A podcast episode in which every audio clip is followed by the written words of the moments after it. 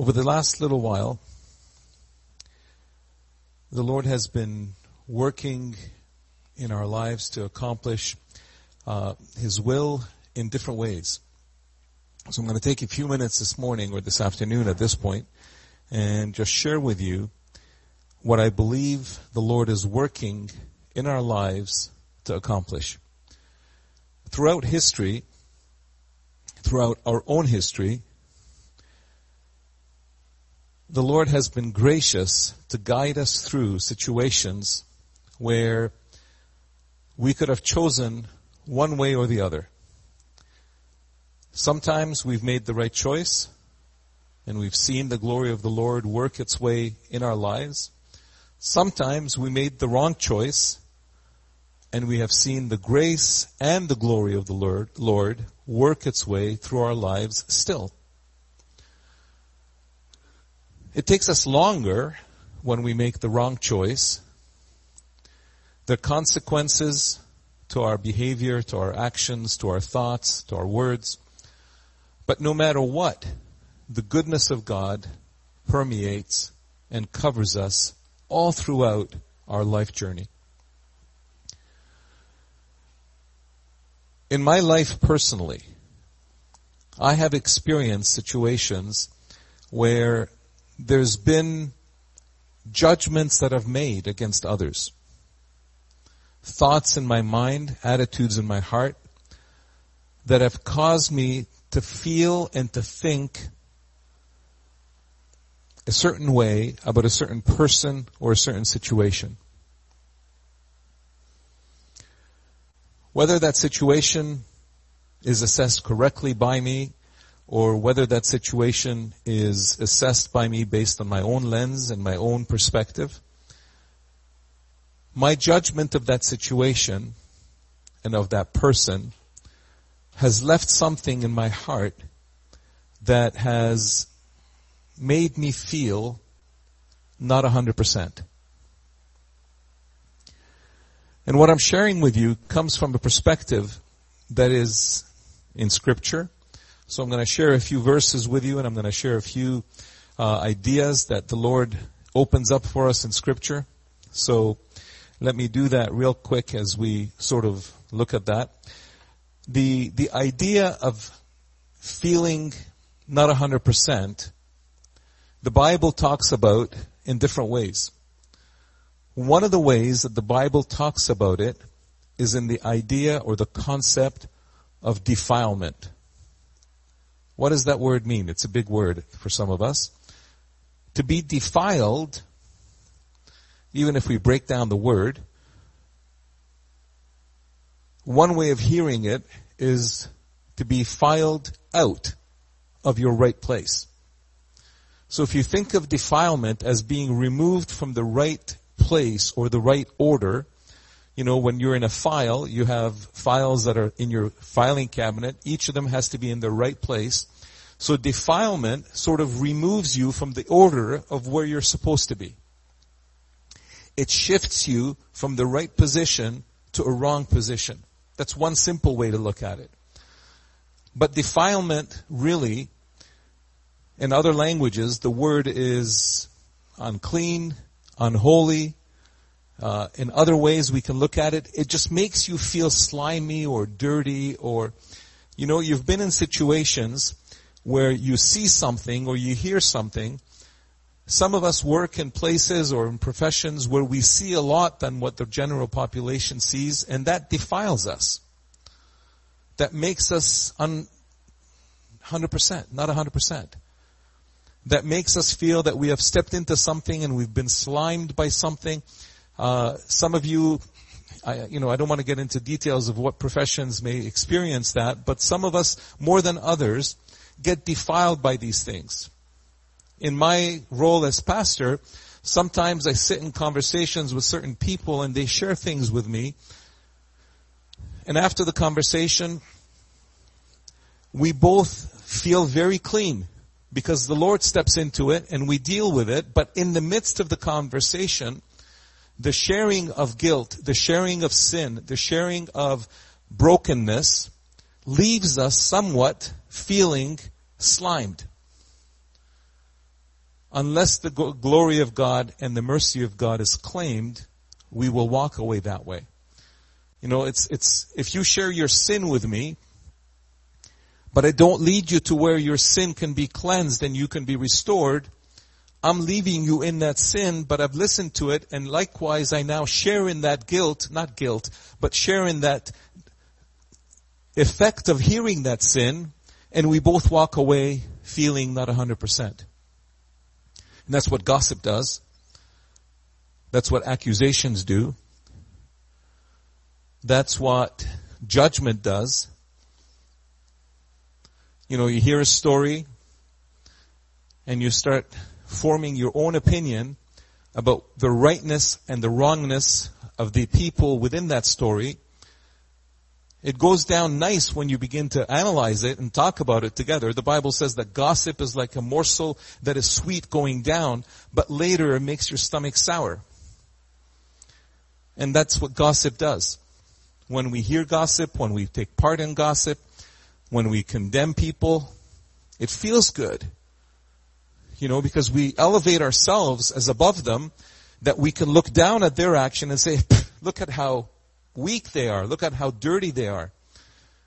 But in that very action, there's a defilement, there's a dirtiness and uncleanness that happens to our soul. The book of Zechariah, the prophet Zechariah, is, it's a beautiful book. If you've never read the book of Zechariah, I suggest you take some time this week and read through it. It's probably going to get very confusing because it's made up of a number of different visions that Zechariah has in one night. And I hear from many of you that you've had dreams and you write them down and you send them in and we discuss them and we pray about them. But this man, Zechariah, was one of what we call the minor prophets. And in his journey, the Lord one night gave him a ton of visions. And this is probably the one out of all of the prophets that is the most about Jesus. All the other prophets talk a lot about restoration of the nation of Israel, but this one is so much focused on the messianic revelation of Jesus when he comes as the fulfillment or the, the answer to the redemption of the nation of Israel and humanity. It's beautiful. It's quoted many times in, in the New Testament. But in this book, one of the visions in chapter 3 is of the high priest Joshua. And this is not the Joshua of the book of Joshua, the disciple of Moses who took Israel into Canaan. This is a different Joshua. This is the Joshua that was the high priest at the time that Israel was coming back from Babylon and Persia back into its homeland. This Joshua was the high priest and he's standing before the court of the Lord and the enemy, Satan, is standing there pointing the finger and accusing him of having garments that are dirty. It's a picture in words and a picture in the vision that speaks of the dirtiness of our sinfulness in the presence of God.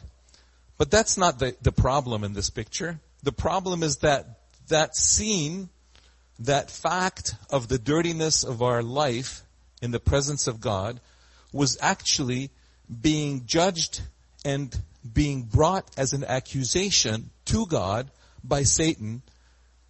And this is the part I want to focus on.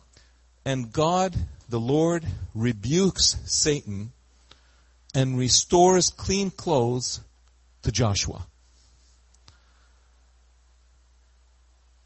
The accuser, this is the name that the Bible gives Satan. The accuser, he comes to accuse us. We often talk about what the scripture calls him. He comes to steal, kill, and destroy.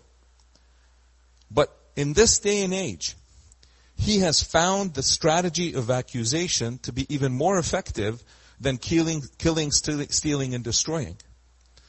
And he has managed to enter that concept or that behavior or that heart posture into the church.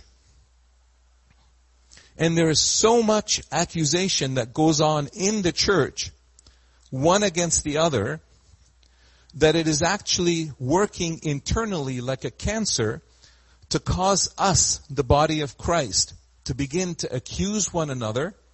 And in the accusation, maybe the accusation is based on some kind of concept of truth. Because if we look at each other's lives close enough, I guarantee you we will find stuff that is not 100% in each of us. You probably think I'm doing okay, but come and talk to my wife and my kids and they'll tell you a little bit more about the blemishes and the dirt that's on my garments. And the same would be true for all of us. Each of us, as we look at our own lives, or the closest to us, look at our lives, they can very quickly see the things that are not 100% in our lives. But we must guard our hearts against this posture of accusation. We must guard our hearts against this uh, posture of judgment, because judgment in itself brings dirtiness, uncleanness. Judgment in itself brings the the whole thing that goes into our body like it goes down sweet, but it becomes bitter. Earlier I said it becomes uh, sour. It becomes bitter in our stomachs. So when Joshua is standing there, the enemy is accusing him to God, and God is turning around and saying, remove his clothes, put on clean clothes. He is clean. And the scripture goes on to describe some of the dialogue between God and, and Joshua, the angel and Joshua. Within all of this, it, it sets a platform for us to begin to understand how God sees accusation. Because he rebuked the enemy. He told him that he is unfit to stand there. He is not well. He is, he's just wicked. And that wickedness cannot become part of our life and our experience.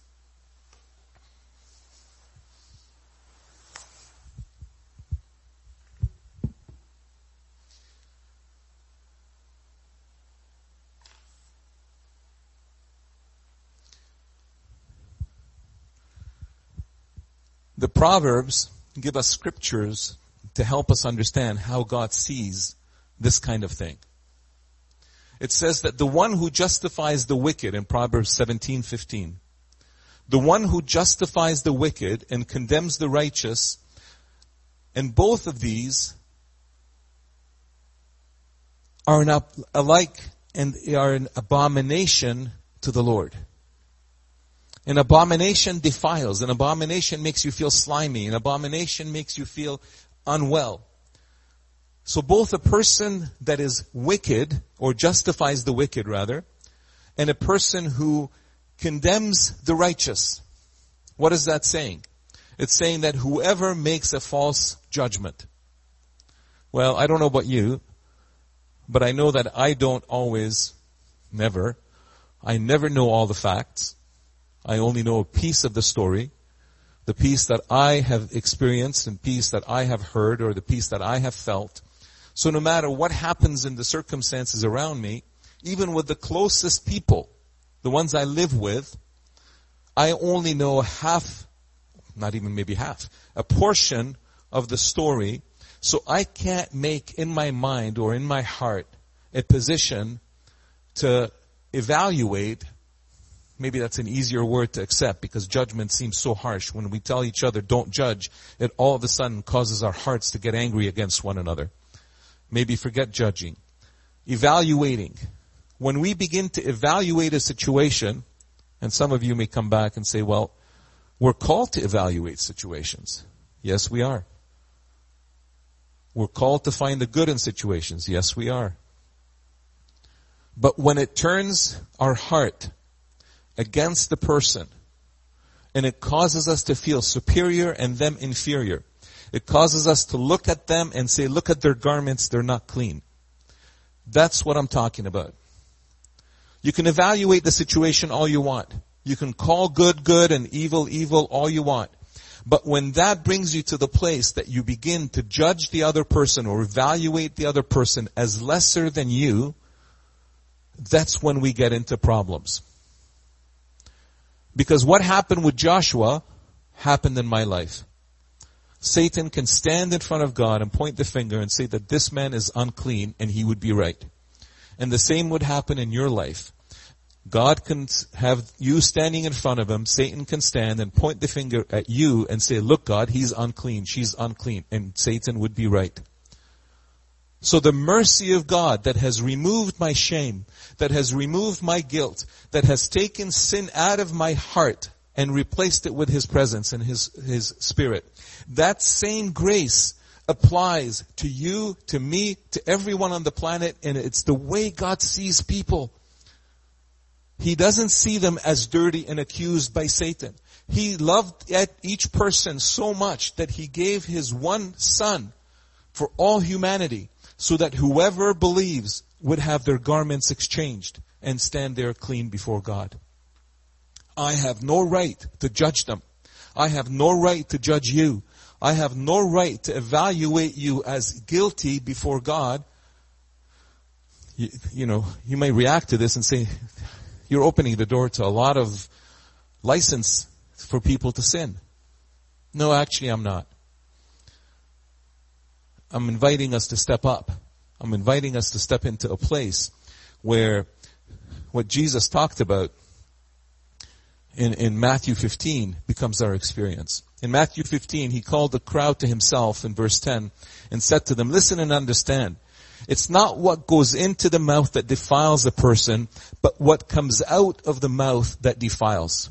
Later on in that passage, he goes, don't you see that whatever goes into the mouth enters into the stomach and goes out into the sewer? Whether it's kosher or unkosher, he was trying to tell them something that he later ex- opened up to Peter in Acts. But what comes out of the mouth proceeds from the heart. And it is what defiles. For out of the heart come evil intentions, murder, adultery, fornication, theft, and we have, you know, our filters are so attuned to these things.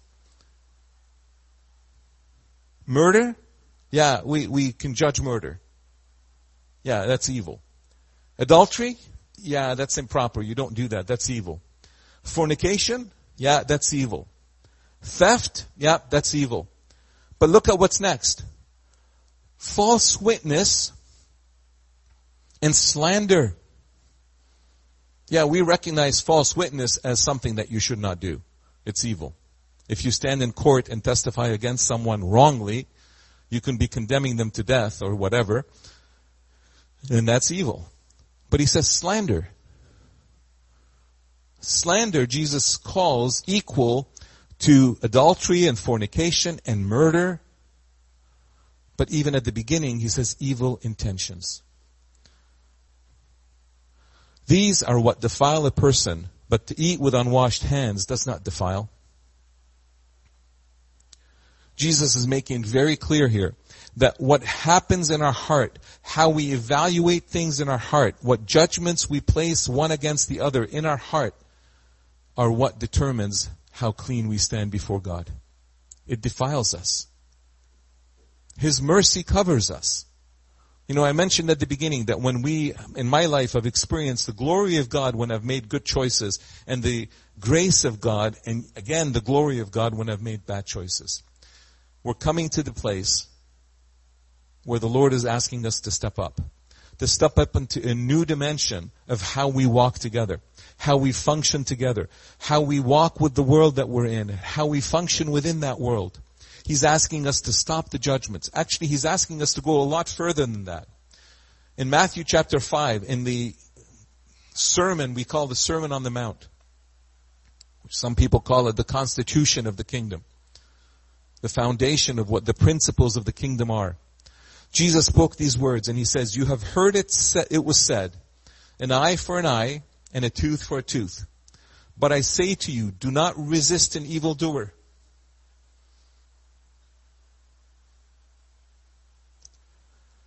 If anyone strike you on the right cheek, turn the other also. If anyone wants to sue you and take your coat, give him your cloak as well. And if anyone forces you to go one mile, also go the second. Later he adds, you have heard it was said, you shall love your neighbor and hate your enemy. But I say to you, love your enemies and pray for those who persecute you so that you may be children of your Father in heaven.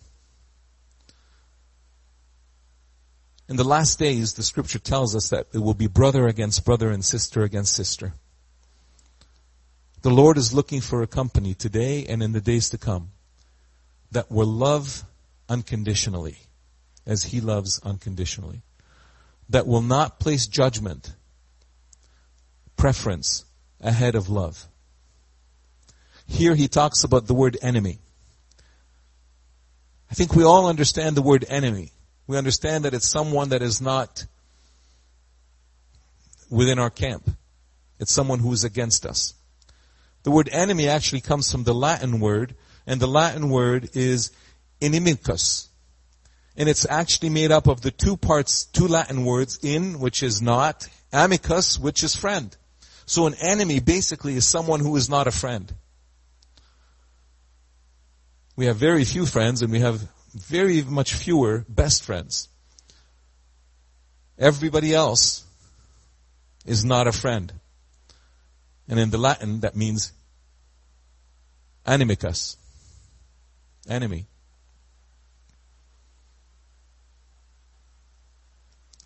They hurt me too much. I don't want to maintain a relationship with them anymore. I have to protect myself. Yeah, you do. But Jesus said you have to love them. They're no longer my friends. Yeah. And it's easy today. On Facebook, it's really easy. You click and that person no longer becomes your friend. You unfriend them because they have said things that are a little bit acidic, things that are a little bit offensive. You're not thinking the same way anymore. But the Bible, Jesus makes it very clear. He says, love your enemies so that ye may be children of your Father in heaven, for he makes the sun rise on the evil and on the good, and sends the rain on the righteous and the unrighteous. For if you love those who love you, what reward do you have? We're big on family here. We celebrate the family of God in the, at City River. We celebrate the family of God across the globe. But he's asking us to step outside of that comfort zone and love those who are different than us this week, look for opportunities that the Lord is bringing people that are not friends into your life and opening the door for you to not judge them based on what you hear or see or even feel, but to love them as He loves them and see them as He sees them and feel about them as He feels about them. It's challenging. It's challenging to not say silly things, evil things that flow out of the heart when we evaluate government, when we evaluate our government leaders. It's easy to take shots at government. It's easy to take shots at neighbors. It's easy to take shots at home sometimes against one another. But the Lord is asking us to step up into a new dimension into a new place where we begin to function as He functions. Actually, it ends that passage in chapter 5 of Matthew by saying the words, be perfect as your Father in heaven is also perfect. Let me leave you with that and let's pray. Father, we thank you for your goodness. We thank you for your faithfulness. We just ask, Lord, that in our experience, in our, in our walk, you bring us into situations where we can actually step up and be like Jesus. Jesus never condemned any of the, the sinners that he came across. He loved them. He opened his heart to them. He opened his arms to them. And he brought them into an encounter with his Father through his mercy and through his kindness and through his love. Imprint us with that character. Allow us to experience your goodness and your faithfulness. We bless you, Lord, and we thank you. And we pray this in your son's Jesus name. Amen.